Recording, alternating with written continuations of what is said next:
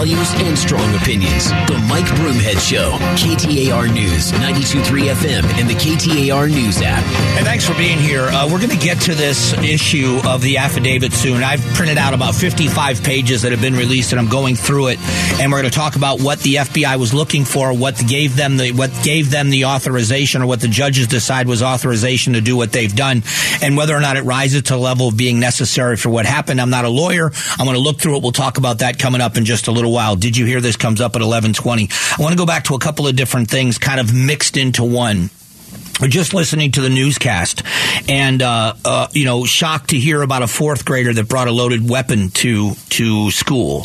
And uh, uh they said it was uh, it was weapon it was loaded but not chambered. And all of you that own pistols understand a revolver is got you know all the the rounds in a in the cylinder. And all you have to do is cock it and fire the gun and it shoots. But with a with a pistol um, you load the magazine into the pistol and you have to chamber the first round which means you have to rock that slide back to chamber that first round. So they were saying that the gun was loaded. It had a magazine full, a full, uh, maybe not a full magazine, but it had bullets in the magazine, had rounds in the magazine, but none in the chamber ready to be fired. Not that that makes a difference. It shouldn't have been on campus to begin with.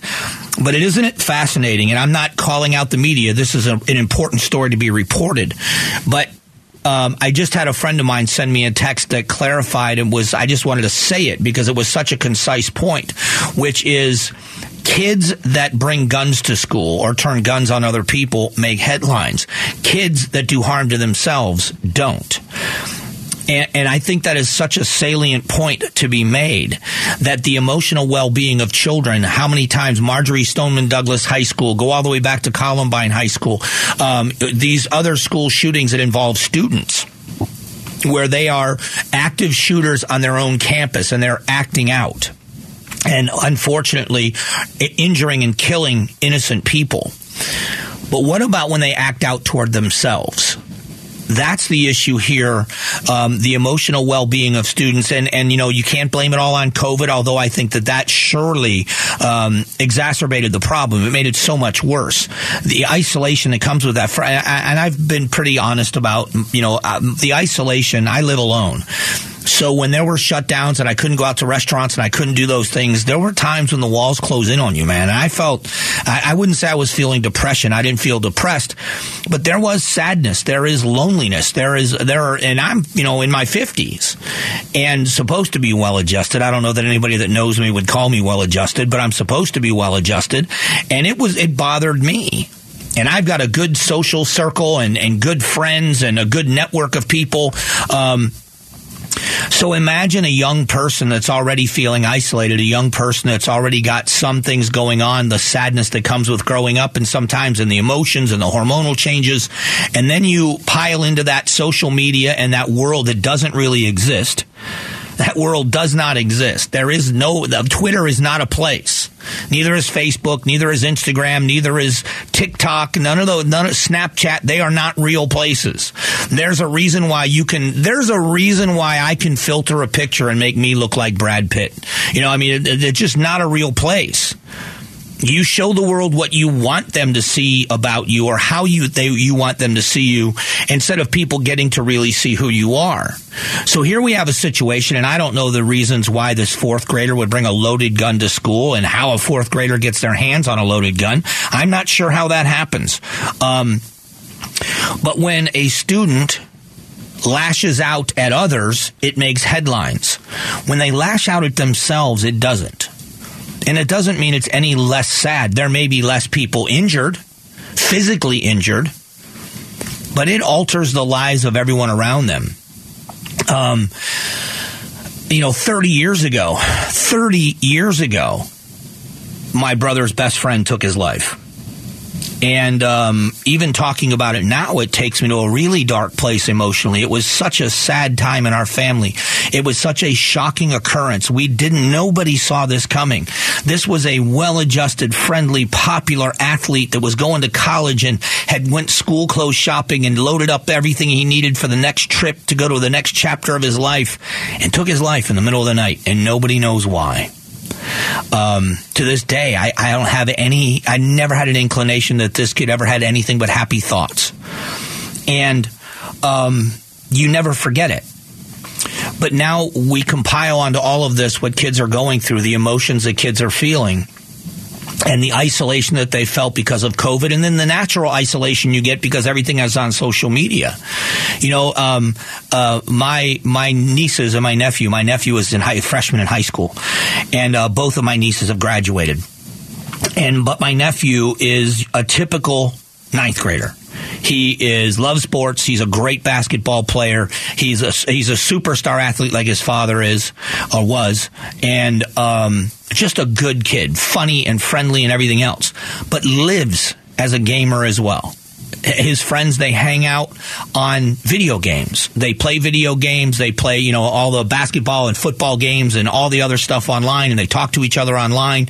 And there is so much of what happens that happens on their phone. And happens the interaction is not interpersonal.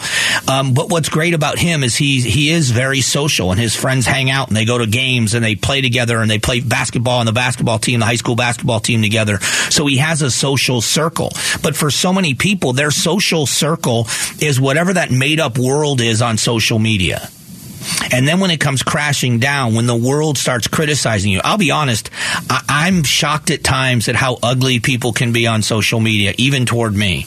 The, the good thing about it is at 55 years old, I don't know you. I don't care what you think about me. Not in a negative, hateful way, but in the way of if you want to say horrible things about me, you don't have no idea who I am. And I'm in a place in my life with a social circle around me and everything else that I can handle being inundated by people that are saying things about me that aren't even close to being true. Like, I don't know where they get them. The perception of what they heard me say while they were driving in their car for five minutes has made them believe horrible things about me that they express on social media. I honestly can look at that and laugh it off. I, it doesn't bother me in the, in the least. But if you live in a world where those opinions are your world, as much as your friends are your world, you know, when, if you went to high school and we were in the 80s, when, if you went to high school every day and everybody hated you, you couldn't walk in the lunchroom. You had to sit by yourself. People called you names. You felt threatened all the time. It would mess you up as a kid. It would mess with your head. And a lot of these kids live in this virtual world. And then because they don't have to interact with people personally, because they can be whoever they want to be online, you can still maintain happiness or defiance or anything else and be okay until you're not. And I just thought it was an interesting juxtaposition. Here's a story in the media that didn't get a whole lot of coverage about a another high school kid in Chandler taking their life. And this isn't a knock on Chandler. It happens everywhere. That that young people are finding it a better option. And, you know, the easy thing to say, and it's a true statement, is it is a permanent solution to a temporary problem. But you can't say that to someone's in the middle of it. And you've got these young people that are snuffing out their entire life because they are so depressed they can't see better days ahead. And most of us would say to those kids, man, hang in there. You know, talk to me, talk to someone. You know, I promise you, you're going to get through this and this is going to get behind you and you're going to lead a good life. But unless you're able to make that intervention, that world closes in on them. And we never hear those stories, or at least they don't get the big publicity. But you get some kid, and I'm not saying that this kid went to school to be an active shooter in a school situation, but when a kid acts out at the people around them, that makes news. And I'm saying the emotional disconnect is the emotional disconnect. Sometimes that rage is pointed inward, and sometimes that rage is pointed outward. And we as adults should be a part of the solution to that. We should be trying to figure out how we get these kids through those periods of time where their emotions race more than their intellect can handle. And I just think it's something we better focus on. Coming up in a minute, we uh, get you caught up on all the biggest news stories of the day. It's called Did You Hear This? We'll do it coming up here in just a moment. Strong values and strong opinions. The Mike Broomhead Show. KTAR News, 923 FM, and the KTAR News app. All right, let's get you caught up on the biggest headlines. Did you hear this? Did you hear this? Broomhead's reaction to the hottest news stories. Federal Chairman Jerome Powell spoke at Jackson Hole today and addressed how he wants to lower inflation. We are moving our policy stance purposefully to a level that will be sufficiently restrictive to return inflation to 2%. Do you think this will work? I think that we've done, we started too late. So I think it's going to take bigger efforts than it would have if they, if they had done it earlier. But that's hindsight. I think it can work. The balance is going to be how quickly can they get inflation down without driving us into a recession that is so bad that we start to lose jobs. Because what they are trying to do is slow down the, the exchange of goods and services. If they can slow it down without stopping it, then yeah, but it's going to take some time, more time than it should, but it always will work. It's just how bad does it have to get before we get there? The Department of Justice released the Mar-a-Lago affidavit today, but how much information did the general public get? The affidavit is heavily redacted. Large portions are blacked out to protect witnesses and where the investigation is headed. But a newly released document with the affidavit makes clear that the investigation is ongoing and active. Does the nature of the retracted affidavit concern you? Yeah, and it does. When I'm looking what's happening here, and I'm looking at the uh, the referral from the National Archives, and uh, what they're talking about is the need to have these things. And I've reached out to some people, and I'm starting to ask questions of people that know this. What is normal for a president to have? I think all of us would say a technicality would be that a president can declassify anything that the president wants to declassify. Therefore, it's not classified anymore.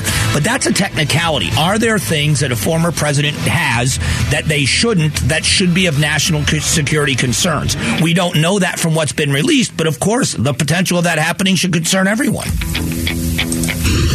You are listening to Did You Hear This? We do it every day at this time to catch you up on the big headlines. 21 time Grand Slam champion Novak Djokovic withdrew from the U.S. Open due to his vaccine status and U.S. COVID 19 travel restrictions. In an interview with CBS, he explained his reasoning. Because the principles of uh, decision making on my body are more important than any title.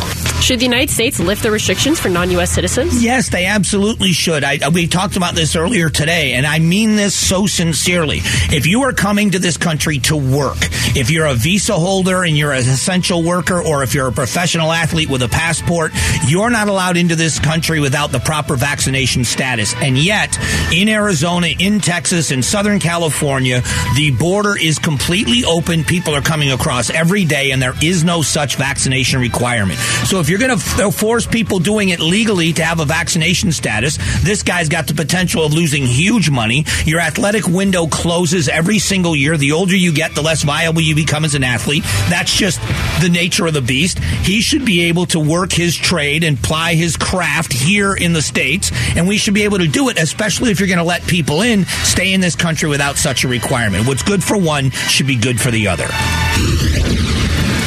A few days ago, NASA released audio from a black hole galaxy cluster called Perseus. Here's what it sounds like.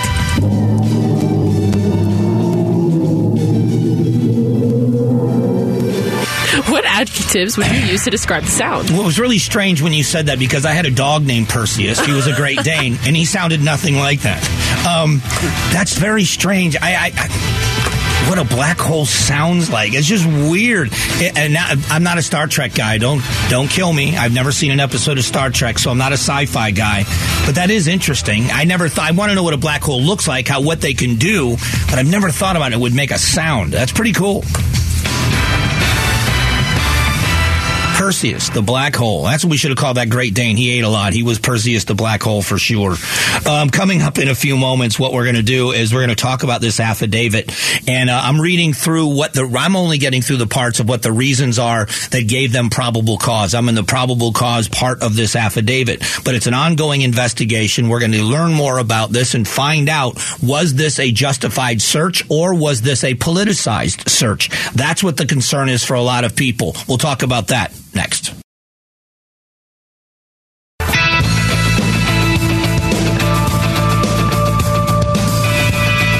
Strong values and strong opinions. The Mike Broomhead Show. KTAR News, 923 FM, and the KTAR News app.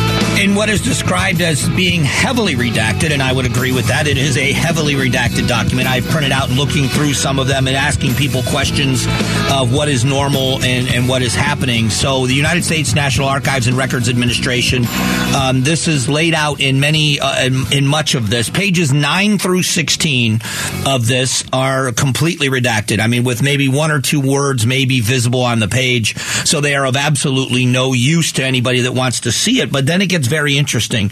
And there are some things in here that I think are uh, are interesting enough for us to to look into what was said by the, by the president of the United States um, and what was said about him. Um, I'm trying to find one of the pages. Um, I don't know how I've misplaced it, but page 16 was one where they talked about NDI documents marked NDI, which is National Defense Information. Um, they are saying, and, and I'm going to sum up a little bit. The summation is that this FBI agent or from the Washington field office to people that wrote this and asking for a warrant and asking for the ability to search are saying that they have a reason, reasonable, uh, it's a reason, there's reasonable evidence to conclude that they would find evidence of criminal behavior or sensitive documents and things of that nature. That um, there were documents that were transported from the White House that were taken to the uh, to the Mar-a-Lago residence. The Mar-a-Lago residence does not have a secure facility where documents of this nature should be uh, c- can be kept safely. So, and this is where in my when I talk about this, I say to you, I don't know how much of this is actual. Um, actually something that is dangerous, or if it is something where uh, where people um, are just saying things because it's it, it's embellishing the truth. But when you start hearing things about national defense um, information and documents that nobody should have their hands on, um, should they be in an unsecured location? What's the answer to that problem? And there are a couple of things that I would ask, and I, I don't know the answer to this. I've been reaching out to people all day long, and I can't get an answer, so I don't know what the answer is. Are there documents that presidents will continue to have rights to see after they're president? And if there is a secure location, is this about them not being in a secure location, or is this about the president not not having any business having them? I think those are two very good questions because that would tell the story as to um, where people stand on this. And I just want I want the truth like everybody else does. Are they saying that the president of the United States should no longer have had access to these documents, or are they saying that the former president of the United States should not have had those documents in a location that was unsecured and not um, suitable for that, that classification of documents to be the idea, and I, I, the idea that this president was going to sell secrets to another country or give, I mean, I don't care how much you hate the president. You got to stop with that nonsense. The president was not giving information to Russia. And I mean, that's, that's a conspiracy theory that goes too far in my mind. But I also am somebody that believes that the law is the law. I don't, I've used the Hillary Clinton illustration. I don't think that there are things that Hillary Clinton was supposed to have and she handled them in a manner that was, was a way that she should have been prosecuted. I mean, uh, the the former FBI director said that they listed the number of illegalities of what she did, and then there was no prosecution. But in good, even if there's no prosecution of Donald Trump, if I say in my heart of hearts that Hillary Clinton was uh, was careless with sensitive documents when she was Secretary of State and after, and I think it was the wrong thing to do, then I'm going to have to say that with intellectual honesty if it comes out the same way about the former president. Now, the difference being that the president had it at his facility at his home, whether or not it was a classified uh, location. And this is, again, with my, my very amateur knowledge of this. Um, when you have a room, these classified documents are kept and it's called a SCIF. The problem is that somebody with a top level clearance, you don't even go into a room like that and read everything. That's what I'm saying. It isn't a free for all. It's not a library. It's not like, hey, you know, I've got nothing going on today. I'm all caught up with my cases. I've got a top level clearance. Let's go into the SCIF and read up on some of the top secret documents that are in that room. It's not a library you read documents that pertain to you only. You don't record them. You don't take them out of the room. You don't take pictures. You don't do any of that. It's illegal to do that. So uh, that room must be secure. And in this case, are they saying that the president had documents that fit that description that were not kept in a location that was secured to that level? That would be a concern to me. If that's what's happening, if that's what they're saying in this ongoing investigation, then that would be a concern to me. The president's people have pushed back and they have written a letter. Um, it starts off with saying, I write on behalf of President Donald J. Trump regarding the above referenced matter. Public trust in the government is low. At such time, adherence to the rules and longstanding policies is essential. President Trump is, a, is the leader of the Republican Party. The Department of Justice, as part of the executive branch, is under control of President from the opposite party. It is critical that, given the dynamic, that every effort is made to ensure that actions by the DOJ that much may touch upon former president or his close close associates do not involve politics. That's how it starts. So they talk about the public records in here, the National Archives Administration, President Trump readily and voluntarily agreed to their transfer of NARA. The communications regarding the transfer of boxes to NARA are were friendly, open, and straightforward. President Trump voluntarily ordered that the boxes be provided to NARA. No legal objection was asserted about the transfer. No concerns were raised about the contents of the boxes. It was a voluntary and open process. Unfortunately, the good faith demonstrated by the president was not matched once the boxes arrived at NARA or NARA. Leaks followed, and the one, once the DOJ got involved, the leaks continued. Leaks about any investigation are concerning. Leaks about the investigation involve the residence of a former president who is still active on the national political scene are particularly troubling. So it goes on to say some of our actions were because of the the way you did what you did, and I don't know the answer to this. I think politics is ugly. Um, this is the part of it that I hate. And I've been intellectually honest about my disagreements with the former president in places. Nobody is perfect. I voted for the guy twice. I've got no animosity toward the president whatsoever. I've called him out on a number of occasions. And the reason why I'm defending myself is because I'm not on the air condemning him based on what I see. So therefore, I'm going to be accused of running political cover. I'm doing none of that. None of us have answers to questions that we need in order to put this in perspective. Nobody knows what's normal for a president to take with them. Do, are there presidents that have secured locations and what what constitutes a secure location on their own property to keep these documents? How long does a president have access to sensitive documents? Is it only documents that pertain to their presidency? Or if it, you know, let's say it's the Iraq War, let's say it's Afghanistan it, it, would George W. Bush still have a clearance and have access, if necessary, to talk about what's happening now in Iraq or Afghanistan because of his basis of when it all started on his watch? I don't know the answer to any of those questions. Is it strange for the president to do this. Because you know as well as I do that there are a lot of times that media stories are made out to be huge stories like this is some anomaly and then you find out later on it's something that happens all the time. You just never heard about it. And I'll be honest I don't know um, I don't know the answer to that question. And until I have answers, I'm not going to form a strong opinion.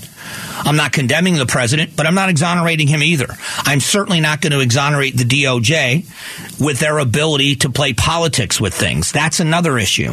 The political motivation is certainly there, and they've shown themselves to use it on both sides of the political aisle. It's been done.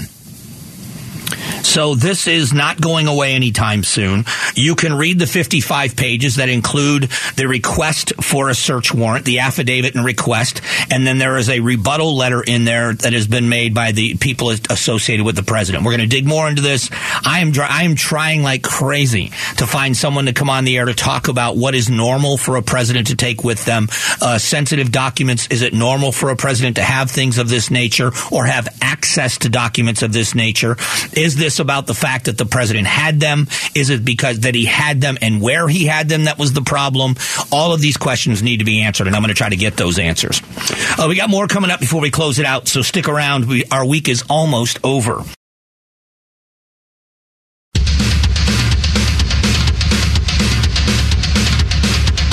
Strong values and strong opinions. The Mike Broomhead Show, KTAR News, 92.3 FM, and the KTAR News app. Hey, thanks for being here. I figure the best way to put a bow on this week is to talk a little bit about something I talked earlier in the show, and that is uh, the cause and effect of a lot of different things. And, and uh, what I mean by that. Um, The White House is silent on tax increases on uh, what it might take for loan forgiveness.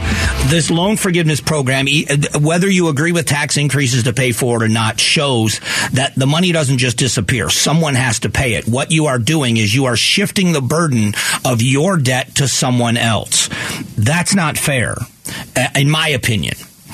But more than that, I think that whether you agree with that principle or not, um, I will tell you that this is an indication of why I think being someone that is a small government advocate, especially at the federal level, is better for everyone than a big government it is bloated and wasteful at best. I, I one of the sad stories I mentioned earlier today. Um, thank God for places like this, but it's sad to talk about. Is that St. Mary's Food Bank is on track to break their all-time monthly record for people helped COVID, other things. Nope. It's going to be possibly this month, the month of August. Um, I've talked about the efficiency in which they work, all of them, and I, I, name a number of them, and there are some that I guess I owe an apology to because just because I exclude some, it doesn't mean that they aren't great organizations. They're just not organizations I'm as familiar with. I'm very familiar with St. Mary's Food Bank. St. Vincent de Paul, I've had a relationship with them for such a long time. Uh, United Food Bank in the East Valley doing phenomenal work for hungry people across that part of Arizona, East Valley and Eastern Arizona, uh, and are a great partner. Um, I've talked about Circle the City that works with medical needs of, of homeless people, which I never really considered. And it's weird. I, I just never thought about it, you know, until I saw it with my own eyes. But working with those private organizations is I'm not saying people in the government don't care. It just doesn't work as well. If you and I want to affect real change in our community, if we want to see um, poverty start to go away, if we want to eliminate hunger, if we want to dramatically re- reduce homelessness and make things better for people so they can get back into mainstream housing, then the way to do it is with these private organizations and not through government programs.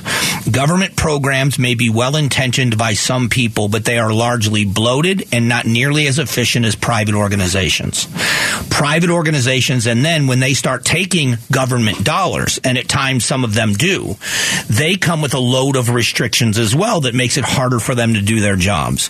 When you look at, and I've used the example of St. Mary's Food Bank, when you look at St. Mary's and they say to you, every dollar you donate buys seven meals. That is an incredibly efficient spending of your money. And it's because of their buying in bulk. It's because of the relationships. It's because of the time they take to make sure they're squeezing every penny out of every dollar. That's not me yelling about how bad the government is. That's me yelling to you about how good these organizations are. So we have a situation that I think is wrong politically that we are going to shift the debt from one group of Americans to another group of Americans. I don't think that's the right thing to do. If you want to forgive someone's debt, I think that is a very kind thing to do. If you are someone that says, you owe me money, you can't pay it, consider it paid. Debt's gone. Um, I respect that. I think that is a really nice thing for someone to do. Hey, forget it. You don't owe me that money. Know, listen, how many times, how many times in your life have your kids borrowed money from you? How many times? And you just say, don't worry about it. You know what I mean? Get it to me when you can. Forget about it. Whatever. But if you shifted it from one kid to another, that's where the problem is. You can't say, you know what, you borrowed money, now you can't pay it back. That's all right. Your sister has money, she'll pay it. No, that, that's that's not the way to do business. That's not the way to behave. So I uh, disagree with that in principle. But I also want to be a part of solutions to problems. We are seeing more people in need now than we've seen in a very long time. We can throw the word um, inflation around. We can throw the word recession around. We can throw these phrases around, and it doesn't mean anything to the people that are in need. Homeless population is growing. What are we doing about those problems? And I would say to all of you, instead of looking to the Capitol building, instead of looking, if you live in Phoenix, at where the uh, Phoenix City Council resides, instead of looking at our federal government, why don't we look at these organizations? that are already doing the work. They already know the people and they are already making great strides in helping those people. That's why I say to people, when you're looking to do something, I consider it a privilege to be able to give. Do your homework with these organizations and find a good one and put your resources there. There are a lot of people. I, have talked about how efficient it was. We did two of our Action Alliance events. Um, well, I've done three. I've done one at St. Vincent de Paul. I've been to St. Mary's. We've been to United Food Bank. They have streamlined the volunteer process where you just show up and you do your job. You feel be, not you just not that you feel like you've accomplished something or you've done some good. You have done some good. They make it easy to do that. Make it efficient for you to be helpful. There are a lot of people right now that can't volunteer or cannot donate money. But there are a lot of people that are still willing to donate time. These organizations are as efficient with your time as they are with your dollars. So now is the time that if you want to see a difference made, go in and go look into these places. Go look into St. Mary's Food Bank. They're helping more people this month than any month ever before. They're probably going to set a record. That should say something about where we are in our economy. So why, why aren't we then getting involved with the organizations that are actually making an impact? St. Mary's Food Bank Bank, St. Vincent de Paul, United Food Bank, um, Circle the City, whatever it is. Find an organization that you know based on not just my words, but by your own research, is doing the most efficient um, job of fixing an area that is necessary, curing homelessness, curing hunger, uh, you know, addiction, helping people with addictions, helping people get to job interviews, all of these things that they do such a wonderful job. So yeah, we're going to continue to talk about the economy. I'm going to continue to voice my opinion how we're going in the wrong direction and that we need to right the ship and we need to stop taxing one group of Americans because the other group of Americans are hurting. We've got to start figuring out other solutions. But in the end, we still have a responsibility and ability to help right in our community. All right, I'm off the soapbox. I'm done for the weekend. We'll be back on Monday. If you're a social media user, at Broomhead KTAR is where you find me on Twitter. Mike Broomhead, all one word, is where you find me on Instagram. Would love to keep in touch all weekend long until Monday. I'll be back then. Enjoy your weekend. I'll be back on Monday. God bless.